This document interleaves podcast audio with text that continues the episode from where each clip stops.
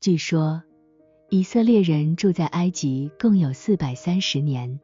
进一步说，正满了四百三十年的那一天，耶和华的军队都从埃及地出来了。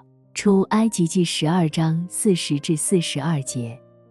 然而，以色列子民从雅各下埃及到他的子孙离开的这段时间，实际上不超过那总时长的一半，也就是二百一十五年。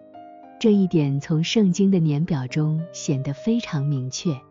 摩西是暗兰的儿子，暗兰是歌侠的儿子，歌侠则是利位的儿子。歌侠和他的父亲利位一同来到埃及，见创世纪四十六章十一节。歌侠活了一百三十三年，见出埃及记六章十八节。而暗兰活了一百三十七年。亚伦和摩西都是他的儿子。同上第二十节。摩西见法老时八十岁，见出埃及记七章七节。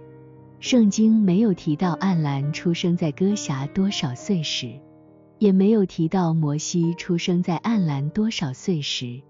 但四百三十年明显不够，因为他们的年龄加起来不到四百三十年，而是三百五十年。这一点将会很明显。